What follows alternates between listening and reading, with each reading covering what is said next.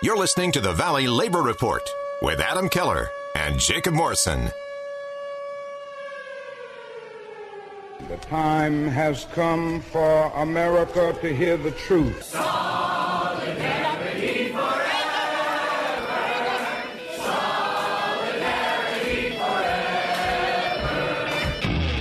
Good evening, folks. My name is Jacob Morrison here with my co host Adam Keller. This is the third conversation in our uh, IWW interview series. We are talking to Wobblies from across the country, trying to get some in Canada. We're still working on that, uh, but definitely from across the country about their campaigns and about winning in their workplace. And we have tonight Erica uh, she is an IWW member. She worked at Stardust Diner in New York, and that has long been uh, the home of one of the uh, one of the campaigns that the IWW, broadly speaking, is most proud of. And so we're very excited to be able to talk to her tonight. Uh, Erica, thank you so much for taking the time to talk to us. Yeah, absolutely. Thanks for having me. So we're going to have a lot to talk about. Uh, you're from Alabama. You went up to New York. Uh, you do, you know, shows and stuff, and you're in the union. And you're actually, I mentioned this when we talked to the other day. You're the second person that we've talked to from New York who came from Alabama. Uh, we talked to the interim. Uh, no, no, no. It was the. Um, somebody from the New Yorker Union, the secretary of the New Yorker Union, and um, I when, when we started the interview before or before we started the interview, she mentioned that she was from Alabama, and so we talked about that for a while. Um, and I'm sure that we'll do the same with you. But to start off, can you tell us about Stardust Diner? Exactly like what what makes Stardust kind of an interesting place? So Stardust is fascinating because it is world known tourist restaurant in the middle of Times Square in New York City. And it is famous for its singing wait staff. So just about everyone who works there is a professional singer, um, either trying to be on Broadway or has been on Broadway and is between contracts at the moment. Um, but it's just a really unique place where you can go and eat, you know, your standard typical Times Square food fare mm-hmm. but you get world class entertainment while you eat and it's constant. So you walk in and it's like walking into a circus. There's something going on everywhere, every minute that you're there. The the people performing for you are performing, you know, wholeheartedly and having as much fun as you are doing doing what they do best.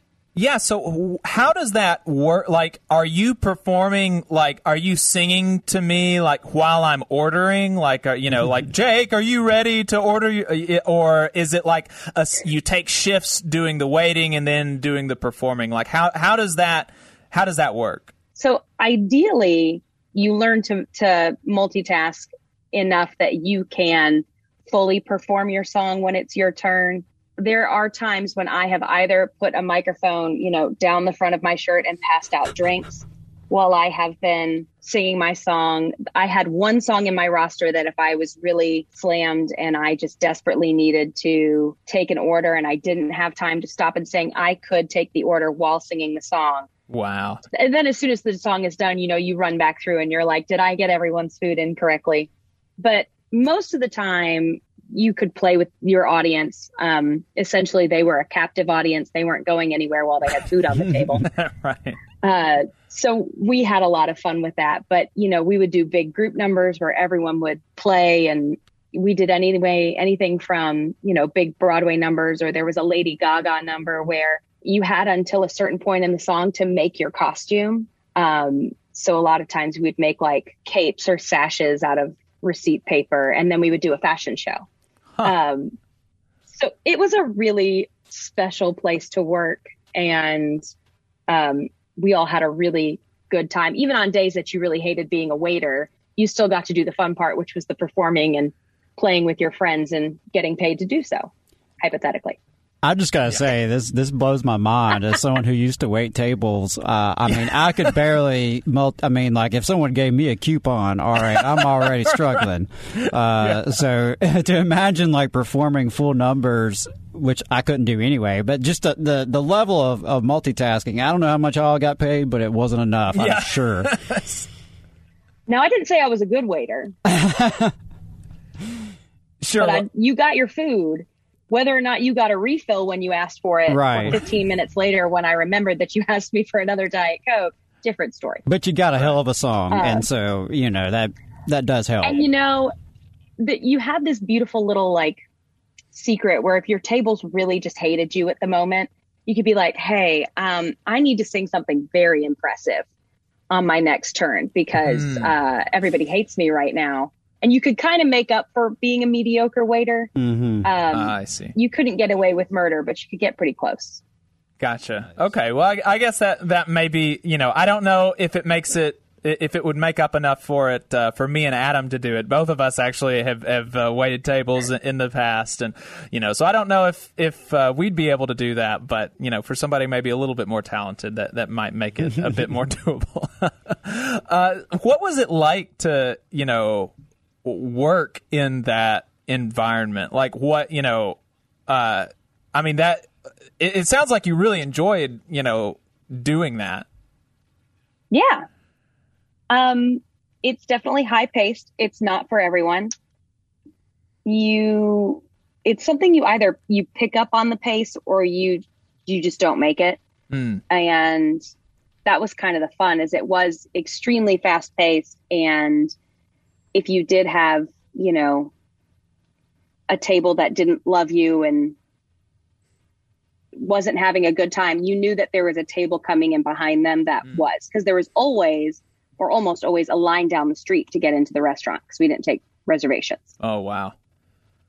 So these poor people, rain, shine, snow, they were standing outside waiting to come in and eat at the diner.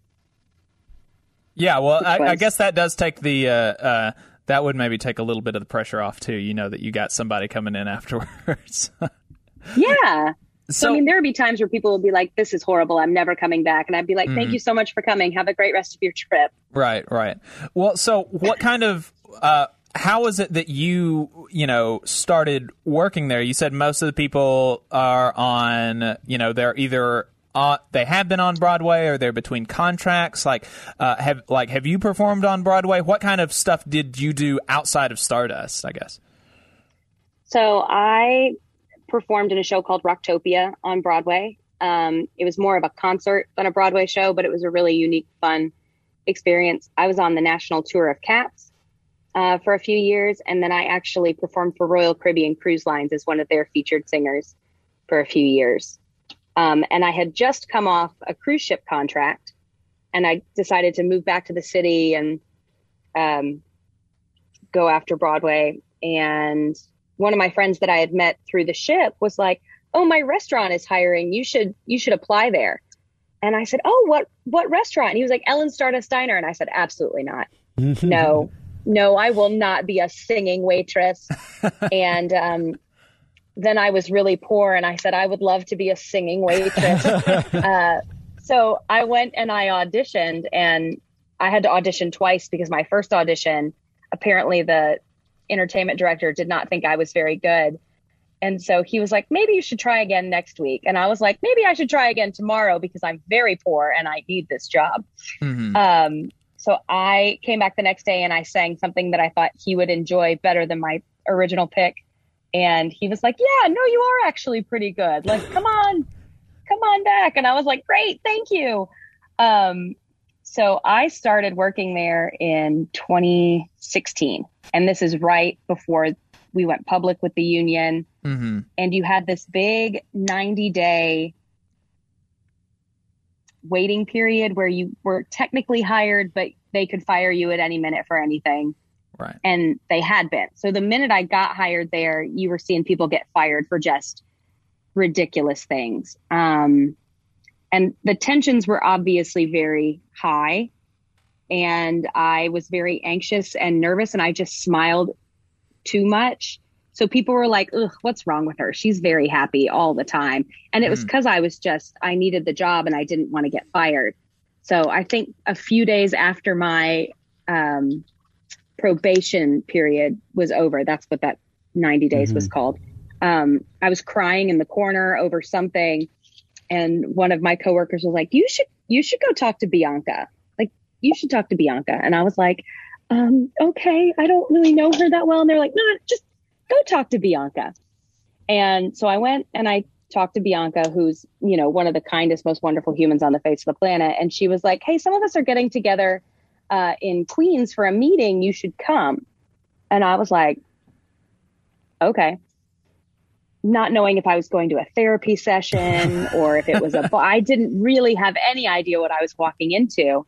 And so I walked into this very organized circle of people and they were discussing the union and trying to suss out what new employees um, they thought might be open to the union or who they thought might be opposed. And so um, I was fortunate enough that they they realized that I would be interested in this. So I joined mm-hmm. pretty much immediately, and I was like, "Yes, this sounds like a great idea."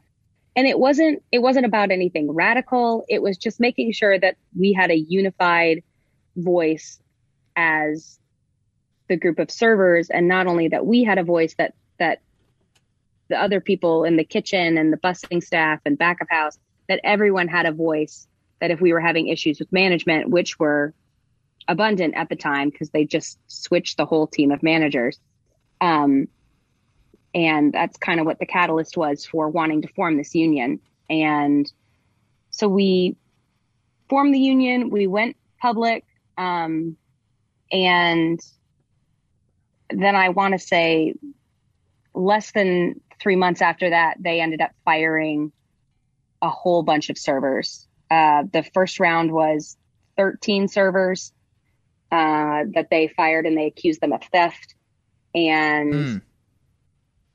and they, it had happened right after the last big round of new hires had finished their probation period.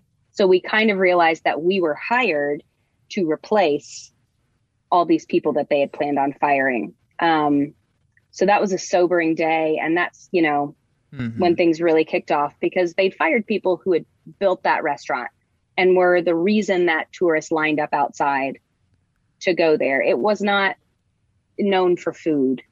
Right. It was known because of these world class performers and the, the joy that you were going to leave that restaurant with. Um, so they had the first big round of firings, and then we got through the Christmas season, which is the big season, and then they fired another um, 16 people in person. So the total came to like 33 people total that they fired for theft.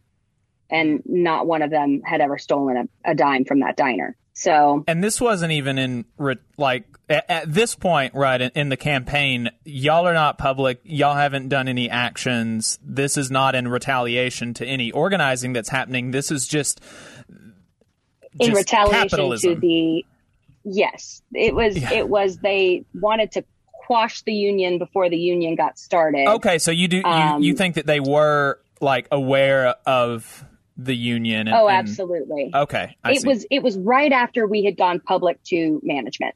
Okay, okay I'm sorry. So, I had the, I had and the then they fired, in my head. They fired all of our organizers pretty much straight off the bat. Oh wow. So okay. they thought they thought if they got the organizers out of the actual physical diner that they could kill it. Mm-hmm. And oh, they were wrong.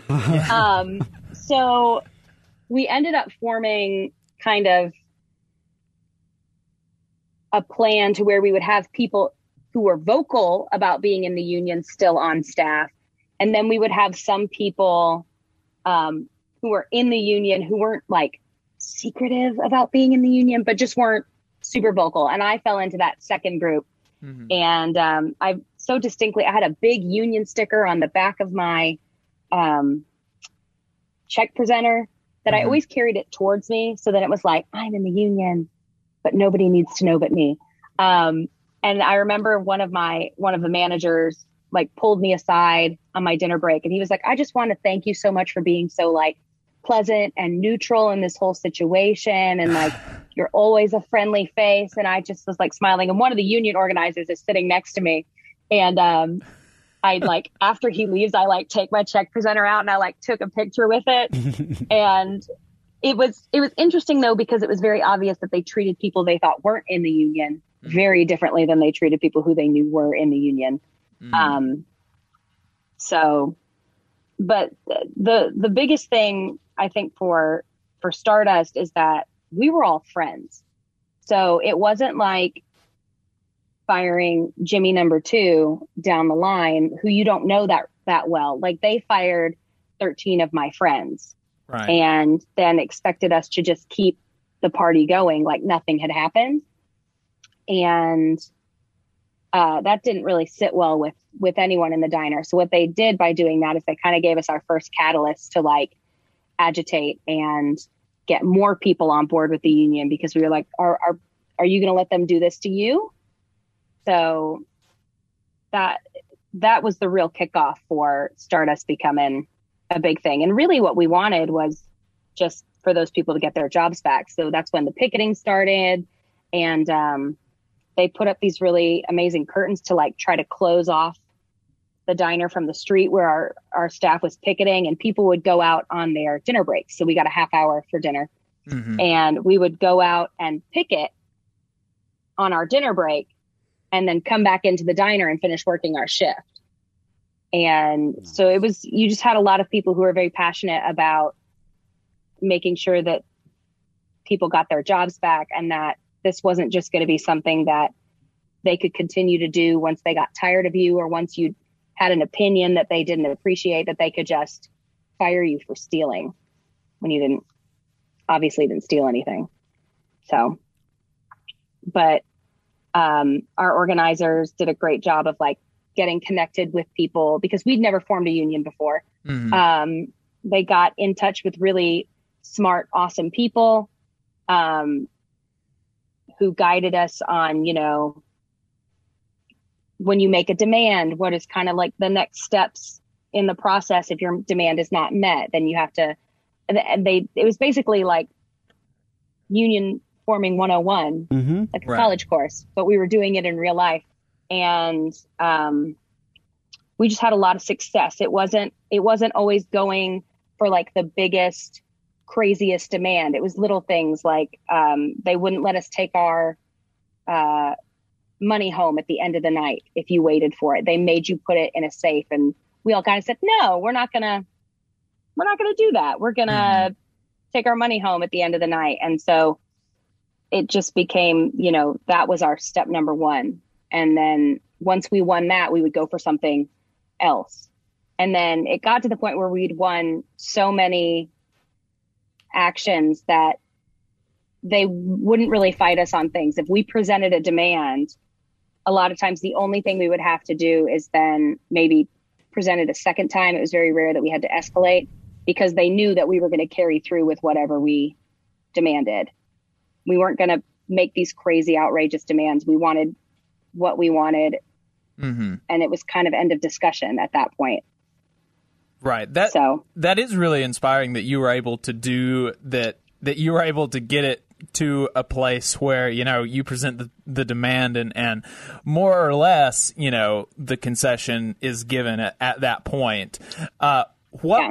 What was it like for for you and for your coworkers to ki- have that kind of power in your workplace? Because that's not something that um you know that a lot of people experience. It i mean it was very gratifying if we're going to be honest. Like it felt great. But the important thing is that we were not asking for the earth the sun the moon and stars. We were asking for very basic things. So we tried to make sure that when we presented a demand one it was something that we were very passionate about um, and two that it was something that if for any reason they did say no that we had the support to then escalate um, and you know we tried to make things fair unless it was like something very egregious um, we tried to make sure it was things that we really were ready to fight for. Hmm and i think uh, when we closed for uh, the pandemic up to that point we'd really gotten to where things were running pretty smoothly and they were working with us um, on some of our demands. Like our, I think one of our last big ones was about the sound system, and we were really struggling with the sound. Because if you're going to go to a restaurant that is known for its singing servers, it should have a decent sound system. And people were getting vocal injuries from overcompensating with Mm. sound problems. Oh man. So, yeah, it was just it was stuff like that that, um, for the sake of the singers in that diner, was in the best interest of the group to push forward. That's you know that's something that's really stuck out with me throughout my years in the movement, and you know even throughout my time on this show is how often workers are really just asking for some common sense kind of solutions, uh, things that you know as the person doing the work every day, you know it, uh, you know that the you know solution to the problem. Management may not even be aware that there's a problem. Yeah. Um, you know, or in some cases, you know, it doesn't really affect them, so they're not worried about it. And I think that's something that, you know, despite some of the anti union propaganda that's out there in our society, workers basically just want a little bit of respect, a little bit of dignity, some, you know, uh, decent compensation and benefits to have a decent life and have mm-hmm. some actual input over the work that you do because you know for all the talk of democracy and freedom and liberty and all this stuff that we hear that's not the reality when you go to work every day. You know Yeah. the vast majority of us spend more time at work than we do at home or with our families or you know doing anything else. And we spend that time in a dictatorship it is not a democracy. It's not a republic. It's you know we don't elect our managers, uh, are the bosses, and so I think that's one of the really really powerful things about your story and about these other stories that we're hearing is just how by organizing and coming together as a team, you can actually have a voice in the work that you do every day. and I think I think people get um, the word union is very scary to a lot of uh, people who aren't familiar with it. It doesn't have to be something scary. You don't have to be fighting for radical ideas. If you just want to make sure that you know you have something that you need as a workforce, and the best way to communicate and get your voice heard is to act as one group. And when you put a, a word like a union with that, I think it makes people feel a little anxious because there's so much in history about issues and, you know, strikes and crazy things like that. But when you look at the whole, that is how you get things done. Mm-hmm. And um, it's not always people that you think have the most power who end up having the most successful stories uh, based on you know unionizing and combining their voices to make one effort heard more loudly. Right, and that's something that we, uh, you know, we see this in, um, you know, in campaigns across the country. The, uh, you know, the really piddling things that, that people are still asking for, that people are still demanding through their unions and through their actions. Uh, you know, I mean, uh, there's been two um, BCTGM strikes over the past. Uh, over the past month, one concluded a while ago, and one is still ongoing. It's the Nabisco strike, and in both of these strikes, uh, you've got people that are working 80 plus hours a week in 2021, and I mean, it, it's just really insane. You know, the like just the uh, the common senseness of some of these demands, and the fact that uh, you know, th- like you said, this is how it gets done. Whether you know, whatever the demand is, it is very unlikely that your boss is going to fix it on their own. And you know, there there have been campaigns uh, that I can't I can't recall a specific one. Uh, as of this instant, but it's a pretty common thing that happens when a union is mentioned or when there's an election coming up. Management will, you know, they'll start going around and asking, "Oh, how can we fix this?" And they'll like fix things here and there. Uh, that and, and it's like they never ever cared about that before. And the only way to, to Right. really make them care is to come together as, uh, you know, with your fellow workers eh, as a union and do what, what it takes, whether that be, you know, Yes. just d- presenting them with a demand and you know showing them the support that it has and sometimes that's enough and uh, sometimes you have to do informational picketing sometimes you have maybe do a slowdown and and uh, all the way up to and including a strike and you know being the most powerful weapon that that workers have uh, the withholding of their labor because it just uh, you know bosses aren't going to give you uh, these things themselves out of their Yeah. own benevolence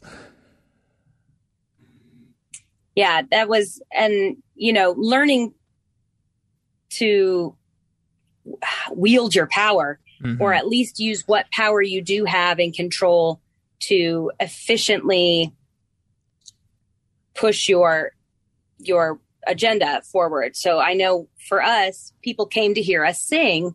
So when we could we would instill um, singing strikes.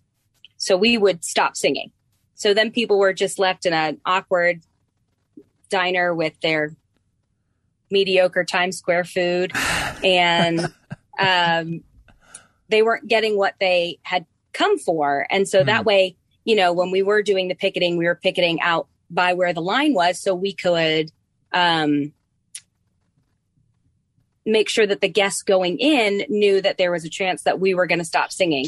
And the Right. no, we the most recent one we used it for is we were having issues with the air conditioning in the kitchen.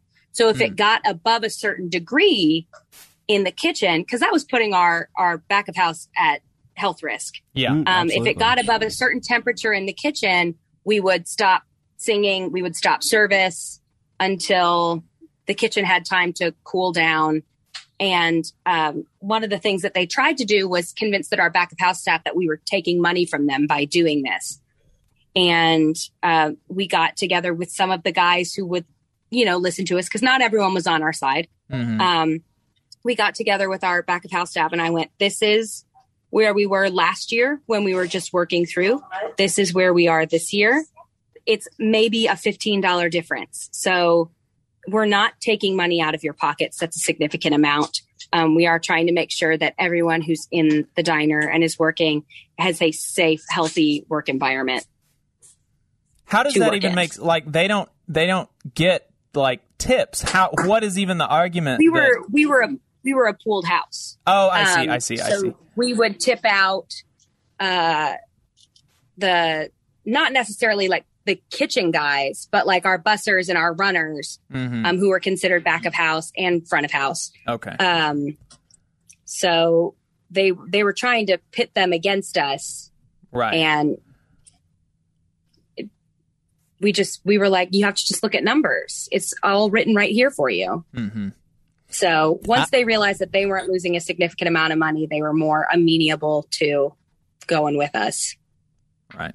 I, I was just going to say, I, I think that's such a, a big lesson what you just shared because there is the divide and conquer tactics uh, that is used. Because even in a workplace where you know everyone's there selling their labor for a wage, that doesn't mean we're all doing the same kind of work or in the same environment. You know, the back of the house, front of the house in a restaurant is, is really a, a great illustration of that. And a, you know, white collar versus blue collar. Uh, I came from the education background, so you would have, you know, your certified people, your teachers and librarians, but then you had your non-certified, your support staff, the cafeteria workers Yeah. and custodians and office staff. And it is very easy for the bosses to use those divisions to weaken everybody involved uh, and to destroy the kind of relationships and solidarity you need. Uh, but Yeah. what, but but what y'all did by taking a stand on their behalf, that you know what you probably weren't spending a lot of time in that kitchen that was super hot, but they were, and you knew how important it was for them and for their safety and well being. And I think Yeah. that's how you can begin to transcend those kind of differences is real solidarity to look out for one another and to realize that hey an injury to them is an injury to us uh, and the only way we heal And- that injury is together. because you can't it, it doesn't matter what role you have like you said in schools um, you can't have a school functioning without your support staff Right. Right. so it's it's very much a, a symbiotic relationship and you need each other in order to make the whole continue to function properly so it it it doesn't make sense to me to to not fight for someone else even if it's not even if they're not at like a server or front of it like Mhm. no they're they're they're part of the team Yeah. so I think that's important. Right. And again, And- yeah. one of the things and- I, I mean, loved about Stardust. Yeah, I mean, workers all across the country have learned that lesson. I think in, in West Virginia, before the successful strike that everybody knows about, the successful teacher strike, uh, there was an attempted strike before that did not incorporate uh, support staff, like you said, Adam, uh, bus drivers and things like this, and it did not go over as well. And the second, the one that that did go over well, uh, included support staff, bus drivers, things like that. And so, you know, if if you have not only teachers walking off the job, but the people who drive the kids to school uh, refusing Yeah. to drive the bus, you know, that is going to be much more effective. And it was. They Yeah. got a completely Republican legislature and uh, governor to sign the bill that they wanted them to. I mean, it was a very successful strike in, uh, you know, in a red, in a, uh, you know, traditionally kind of hostile environment, and uh, you know, fighting, uh, you know, fighting for people that aren't in exactly the same situation as you is exactly how they were able to win. And it sounds like uh, exactly how you were able to win. And and so I'm interested Erica you mentioned that you know you were basically kind of taking a college course on organizing uh, in real life. And uh you know you the stardust was an iww campaign you're an iww member. What was the relationship like between the general membership branch in new york city and the uh, stardust diner um, campaign? Because like uh, I, I, just want I'm I'm interested in, in kind of the support that y'all were given from the rest of the branch and like how how that worked. And and how much did you know coming in like where did you come from a union family and things like that and that's that a lot of questions right there but uh, I'll I'll go ahead and give the floor to you Ooh, this I felt like the support was outstanding um, from the IWW. I I believe it's the, and this was a few years ago, so I apologize if I get any of these wrong. And uh, Kevin Ray, feel free to fact check me, um, which I'm sure he'll give me a list of notes. But uh, he's he's like one of our main uh, founding Stardust SFU members. Uh, I felt like the support was really good. We have our own uh, little branch, if I'm not mistaken, in the IWW. I don't know I if we're see. fully part of like the city or if we started something slightly different because I think the hope was to start to incorporate other specialty or specialized restaurants that used uh, performance based artists. Um, I don't know if, if we've had any luck with that since obviously we're in the smack dab middle of a pandemic.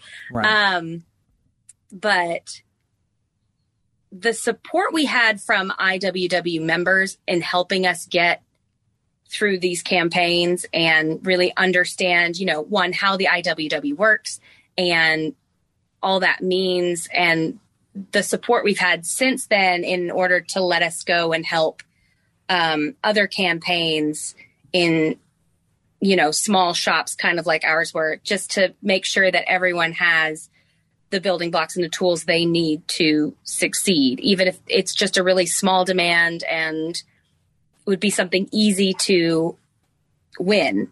Starting off with a small victory is still starting with a victory and a victory is a victory.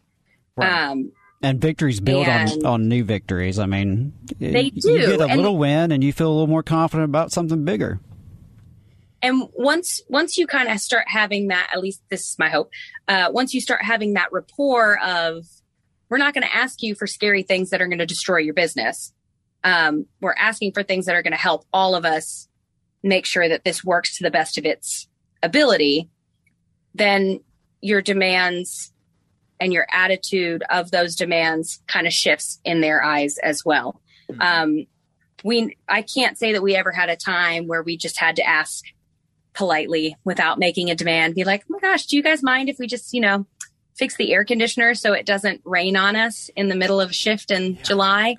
Um, but you know, we've we've made progress on that. So even things that are still in progress as far as our demands go, they're still wins. Like mm-hmm. they're still bringing people to work on things and they would not have. They would have just let it rain on table 47 forever. Right. And we just call it the water feature. Yeah. yeah, well that's I mean that's definitely a common misconception or, or a common argument that that you know anti-union folks like to like to trot out that you know unions are, are bad for business or something. And and it's like, you know, uh, in one sense uh, in a zero sum kind of way, like every dollar that, that goes to a that goes to a worker isn't going to a boss, sure, and that's fine, that's good in my opinion. But uh, uh, you know, it is not in the worker's interest to actually destroy the business, right? The thing is, you know, I mean, if if you destroy the business, then you don't have the job anymore. You don't have a job. yeah, the they uh, you know workers come together through unions to fight for you know a better life for themselves and and that is going to include in, in some way or another uh, having that job and so it's it's obviously you know workers and and this is something that um, in in Florida in the dandelion campaign, you know, they were just like, we just want to see your books to see like what you can afford. We don't want you to break the bank. We don't want the store to close. We just want to see like we want to make sure that our demands are reasonable before we even ask for one you know and and yes. that's and i think that is the attitude of almost every uh, of virtually every worker and certainly every union it's, it's not that we want to bankrupt the business like we just want uh, you know, we just we just want fairness and dignity and respect, and and that's not uh, you know that's not unreasonable. One hundred percent. So, how uh, did you come from a union family, or was this all like? Were you kind of starting so, from ground zero? I was kind of starting from ground zero. My mom is a teacher and was an administrator, um, and she's now retired. And so that, I, th- I, think she was in, yes, she was in the union here. Um, but my dad was military. Mm. Um, so he didn't he didn't really that wasn't a union right. thing because it's you know it's the military. Um but my whole experience with unions is the actors union and kind of seeing how it has been successful in the past and how it's not been successful in the more recent area. Uh, but but stardust was my first experience with joining a union and working in a union that is small enough that the membership still has a really heavy say in you know what we are working on and what we're not working on and what kind of needs to be pushed to the forefront and what can what we can play in the long term as far as you know demands are concerned. Right right. So are you a member of sag-aftra? No i'm a member of actors equity Okay, okay, gotcha. If you were a member of SAG, I, I might would have, uh, in a little bit, asked you what you thought about the election. Uh, it looks like there's been some, there's been a development today that doesn't look very good. Oh, um, uh oh. Apparently, they're like keeping observers today. Is that they're counting the ballots today, and they're keeping observers from the office. Like they're not allowing observers in.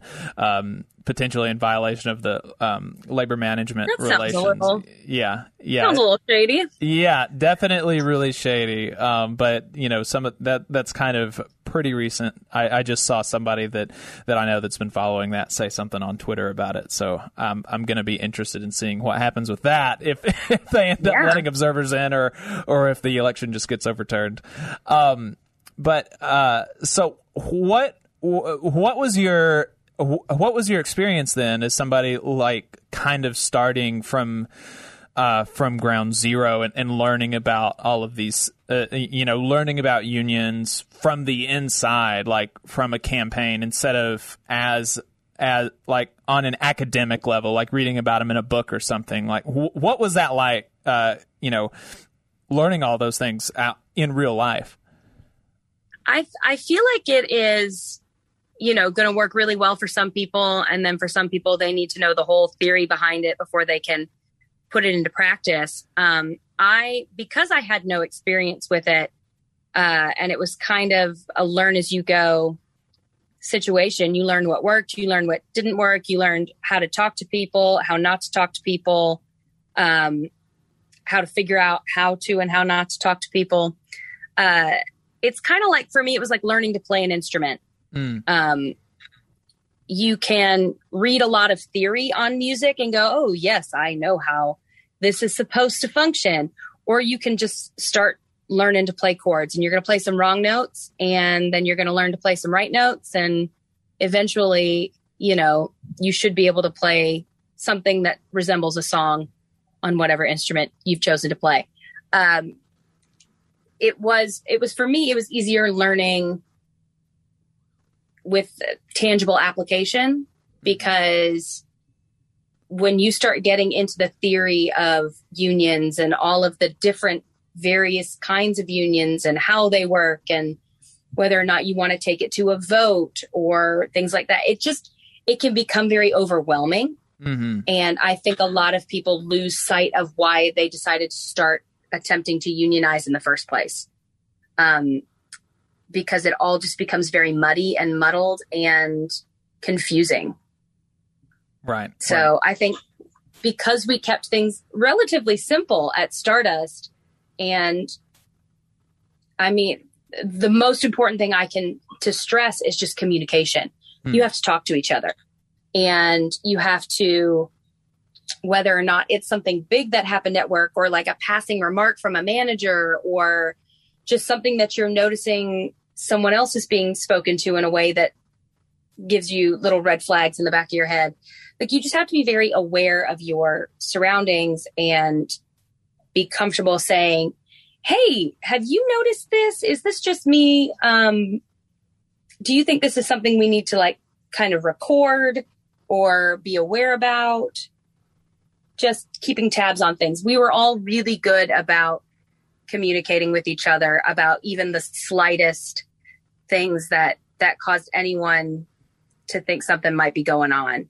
And sometimes we were just being paranoid but sometimes we were really onto something uh, before they had a chance to get it rolling.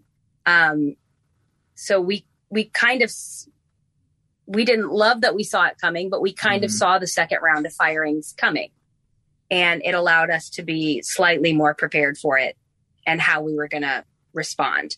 Um, the best response we got though from that is um, a girl we were picketing outside the restaurant and a girl was walking by with her headphones on and she like looked at the picket line and then like looked at the restaurant and she was like is it this place? And we were like yeah and she like talked to us for a minute and then she took the entire sub sandwich that was in her hand and just hurled it at the window of the restaurant and the legend of sandwich girl was born Wow. Uh, I love it. she got so mad about what was going on that she took, and I'm sure it was like a $14 sandwich in New Right. York uh-huh, City. Uh-huh.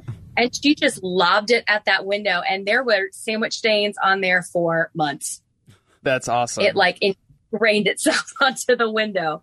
So, you know, Community support. it was fantastic. And it scared the snot out of that poor table that was sitting right there.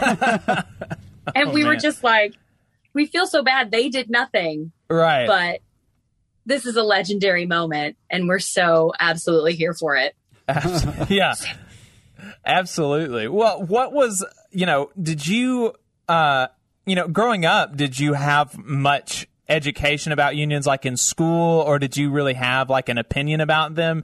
Or were you like when you came to New York you were just like really a super blank slate? Like I don't really have an opinion on unions. They sound fine I guess. Or you know d- i mean i knew because i had moved to new york with the intention of of performing on broadway Hmm. that eventually i was going to have to join the actors union. Mm, and so i never had like a negative connotation. It was something that i was like okay this is a step in the right direction once you've reached a certain level you get to join the union and they protect your rights and they do x y and z for you and I I knew that unions existed for other businesses or like Mm-hmm. careers and things like that.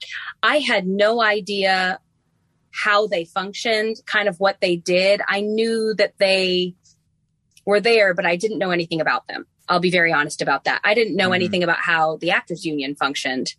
Um, I'm in it and I'm still learning things about how it functions, but uh, I think that was beneficial because I didn't have any negative feelings Right. towards unions. I'd never been in a situation where I had a family member who was negatively impacted by something that had to do with union one way or another. Um, because, you know, some strikes are long and arduous and They don't all win. when they don't all win, but even sometimes when you do win, you still have to to handle how you um how you process what you went through in that strike period Yeah. because you know i know there are people with children who are trying to put food on their on their kids tables and in the long run the benefit of the strike obviously outweighs the negatives but you still have to deal with the negatives while you're going through them Right. Well, something that's that's interesting that that you said um, there that I think is kind of a good contrast with um, with maybe the the model that the IWW has is is you said um, about your knowledge of unions. You said like once you reach a certain level, you get into the actors union and uh, they protect your rights and they do this or they do that. And that was kind of the perception that you that that you were that you were given about the actors union or that you kind of um, absorbed through osmosis.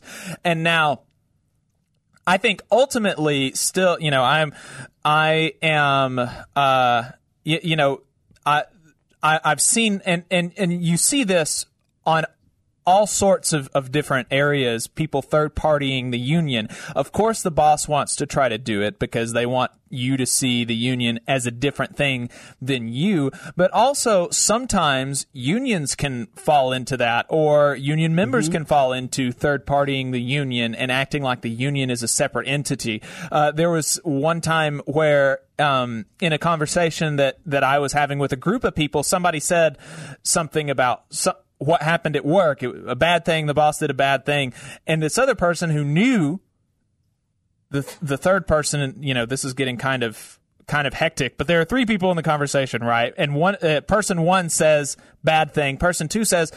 Well, the union should have done something about that. Why didn't your union protect you? You had a bad union, or, or and it's like the union is the members. That's where they derive their power from. Now, how many it's members? Uh, yeah, it- like why didn't you do something about what you know? Why didn't you work to, together with your coworkers to make sure that that couldn't be done, or that that you uh, that that you fix that problem? And some unions do a better job than others about inculcating that idea about the union, and some unions actually, uh, unfortunately actively discourage that idea. They don't they, they don't want the membership to take ownership of the union. They want the membership to see it as a service model. You join the union and we the staff, the elected officials give you protection. We give you higher wages as opposed to, you know, but but even ultimately, even in the service model, uh, the power derives from the membership, whether or not the membership or Yeah. the people doing the servicing know that.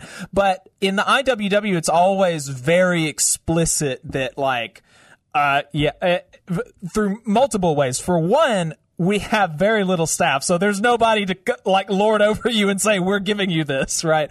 Uh, but but also that's like the ideology, the the it's a purposeful thing, right? That that we want members to have ownership in a real way. Talk about like how you you know did how did you did you kind of reckon with that as you were becoming more involved in the Stardust campaign with your perception of unions as potentially a thing that services its members?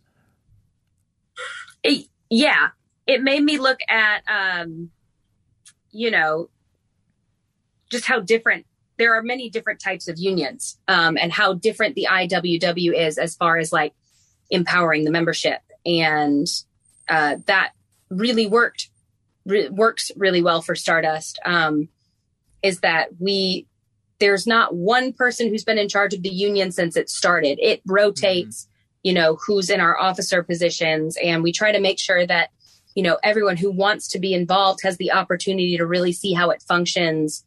Um, from the inside as well as not just being a member but as far as you know like how running a meeting and even throughout this pandemic we have continuously met at least once a month um, to make sure that we are still in contact with each other that one person isn't getting one story from the diner that another person isn't getting that story um, to make sure you know pe- that people are just okay right. this has been a rough year um, but it has made me look at what we can change. And this isn't about the actors union, but it has made me go, well, why aren't we, why aren't we going to the membership for these mm. questions? And it has made me want to get more involved as a member because, you know, complaining doesn't change anything. You have to, you have to add action to the back of it in order to see a positive change in the world. Did I answer that question at all, or did I just talk a circle around it? No, no, you you absolutely did. Yeah, yeah. and it, and it was it was pretty a circle of a question. you know, my I I'm pretty meandering about you We're know getting my thoughts out. Over. Yeah, no, that, that that's fine. That's uh, people. If they like the show, this is what they like, and if they don't, then they're not going to okay. be listening. So, um, I mean, I uh, I, I've always really um, thought that the Stardust campaign was was uh, uh, I, have I've followed it for a while, not super closely, but I, have really been inspired by what y'all have been able to do. What would you say is is your like the thing that you're most proud of as um, you know as a part of the Stardust campaign?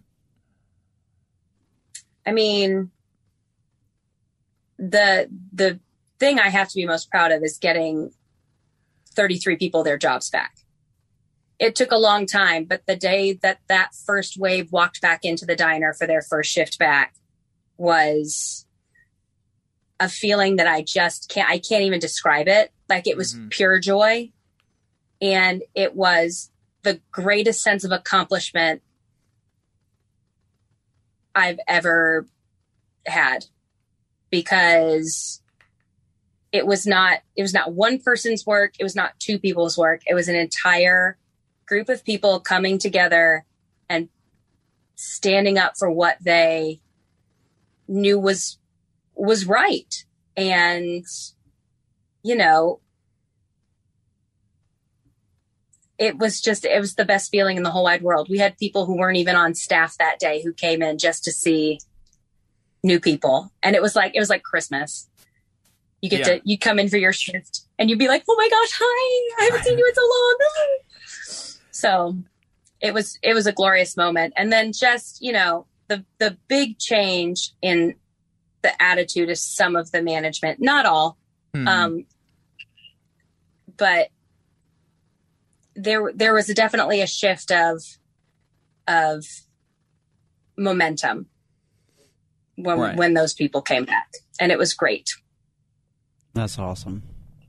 So how has the how's the union dealt with the the pandemic? Now, my understanding is is that um, the diner has been closed for is is still closed and has been closed for the most of the pandemic. Is that true? Are they still closed yeah. right now? They they are still closed right now. Um, we are trying to figure out uh, when it's going to reopen and what the plan is. Uh, with the exception of a couple of months in October, back last fall, when things kind of started, we're able to open to like 25% capacity or something like that. Mm. Um, the diner did try reopening.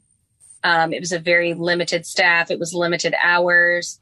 Um, they they tried to make it work, and our our draw is from tourism. Right. So I think the minute all the New Yorkers were like, "Hey, we could go to Stardust," and they did it once, and they were like, "Okay." Yeah. Been there, done that. Right. you you want people who are are coming in for entertainment Mhm. and um you just we just couldn't sustain it on 25% capacity it's hmm it's kind of a beast so they opted to to shut down until we could reopen at 100% capacity and we're just waiting to hear when that might be Have y'all have y'all been able to secure recall rights for people that were previously employed? Ye- I have to think about that. I don't 100% know the answer. Um, I know that we had an agreement in back when we shut down that everyone would have their job when the diner reopened. But Okay. I don't know. I don't know the official terms for that. Yeah, yeah, no, that yeah, that that's right. I just I, I was just wondering if if y'all were able to make sure or, or y'all had been able to win uh, employees getting their job back um, when, Yeah. when the diner reopens. That's that's really that's really good. And you and t- to like make it explicit for the audience, y'all have done all of this without an NLRB election, without official government recognition, without a contract. Like this has all been, um, you know, pretty, uh, um, pretty radical, like solidarity unionism, as as opposed to, you know, fighting for contracts through the NLRB process. Yes, 100%. And it was it was interesting when we were organizing um, some of the smear stuff from the the management side was vote no or they're going to make you uh, vote and we were like no no you're not listening. We're not voting. Yeah, We're a union.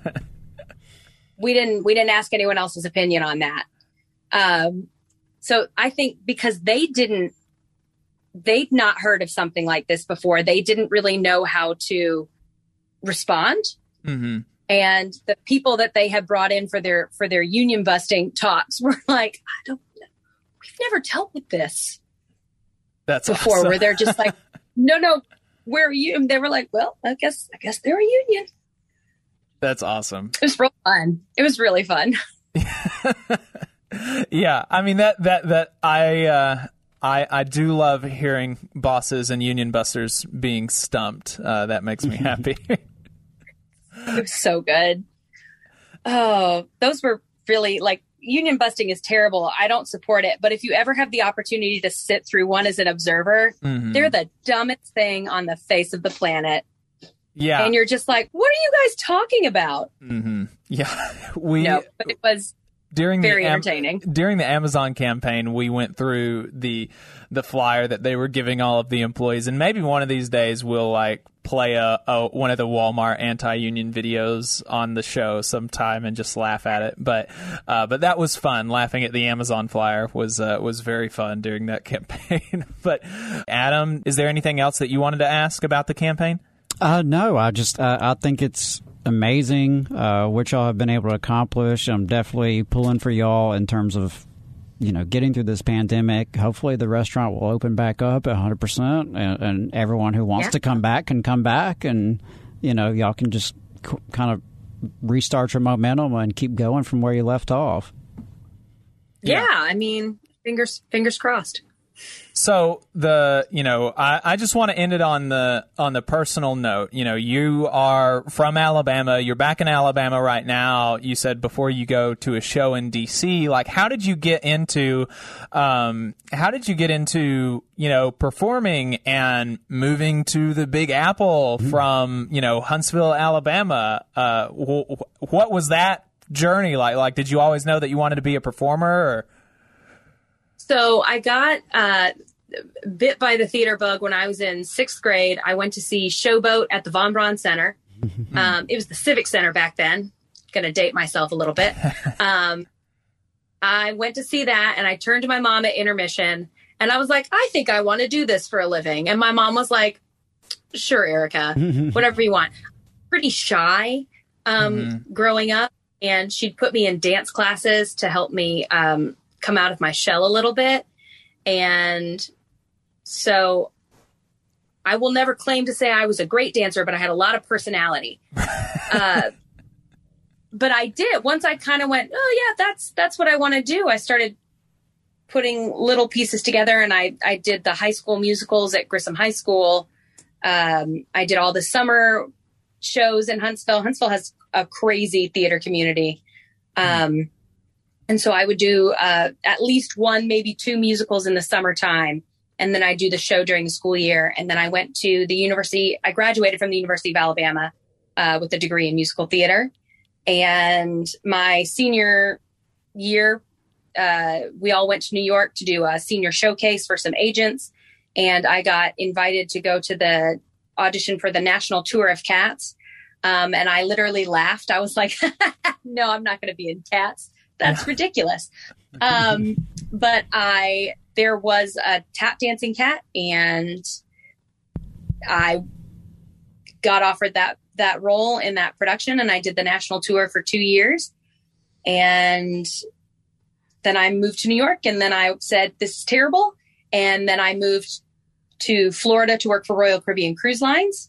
And then I moved back to New York and um, started working at Stardust and surrounded myself with people who were as driven as they are talented. Um, and it inspires you to push yourself further than you think you could push yourself uh, professionally. But I mean, you can't, you, you kind of have to tackle it the same way you would tackle eating a pie, one piece at a time. Mm. Yeah. Well, uh, that is, and, and you're going to a show in DC. What is that show? So I'm doing it's uh, Beauty and the Beast at the Olney Theater Center, which is just outside DC in Olney, Maryland. It's about 20 minutes from the National Mall, and I'm very excited because uh, it's you know it's it's so woke. Don't put that in there, um, but it is it is a very uh, inclusive production of that, Beauty and the Beast. And that's going to be how we our, advertise it. By the way, we're going to clip that and put that on Twitter. Watch it because she's very woke and she likes woke. She's so woke. Uh, no, um, but it's you know we have uh, a majority cast that is uh, people of color, and we have uh, handy capable actors being uh, used. Our our beast is a uh, has lost a leg to cancer, but then designed his own prosthetic to be able to dance still because he didn't wow. want to lose his career because of of losing a, a limb to cancer. Um, and it's just going to be something very different. And I love I love different, so I'm very excited about that opportunity awesome. and that challenge coming my way. That after not dancing for 18 months. yeah. yeah. I bet that's like really going to be a, a, breath of fresh air after, you know, not being able to, to do that for so long. I'm, I'm sure you're really looking I'm forward so, to it. I'm so excited. When it's going to be a good time. Uh, we start rehearsals in October and then we open November 11th. Okay. All right. Well, we That's have so cool, and my daughter here is a huge Beauty and the Beast fan. So, uh, hey, girl. Uh, what, Gosh, what what's your role in Beauty and the Beast? I'm in the ensemble, which means I get to cause lots of trouble in the background. Okay, um, that's fun. And then I am understudying Madame Le Grand Bouche. I get her name wrong every time. It's the wardrobe. Yeah. Who sings opera. Ah. Um, so so, like, guess, if yeah. she dies, then you become the. Then apparently, I'm going to step into that role. Wow. Um, but let's not hope death on any of my co-stars I haven't met yet. Absolutely not. Absolutely not. No, no. Maybe but do break a leg. Yeah, uh, yeah. Thank that's you. really cool, and so glad to uh, that you know small world. Here we are talking to uh, Huntsville, Alabama native. Uh, I know. Well, because we I went we to the same high school. How, how, weird is that? You know. That, crazy. It was crazy. Y'all graduated a we, year apart, right? Yeah. Mm-hmm. And, but you you don't remember each other from high school? No, I mean there's like two thousand people big, yeah, yeah, at Grissom. Grissom. It's a it was yeah, it was a big school. About five hundred um, per class. So and basically, if you didn't come into that fine arts pod, mm-hmm. oh, I yeah. didn't know anybody. I had my I had my little area and I stayed there. Gotcha. Hey, I was cool. I was a cool kid in high school. well, that was that's a credit to uh, the fine arts department at Grissom. Um, mm. You know, and when public education is halfway funded, you know, uh, we can actually have pretty good arts programs and uh, Yeah. send folks to D.C. and New York, all the way from Alabama. So I think it's great that you um, have made that this journey, and definitely wishing you all the best in your next steps. Thank you very much. I've uh, really enjoyed talking to you, Erica, and we we've got some folks I know that uh, that listen to DC, so maybe they'll drop by and and uh, watch Beauty and the Beast and, and be able to see a wobbly on the stage. Yes. so, Erica, thanks so much for Living talking to dream. us. I appreciate Thank it. Thank you guys for having me. It was very fun. Thanks.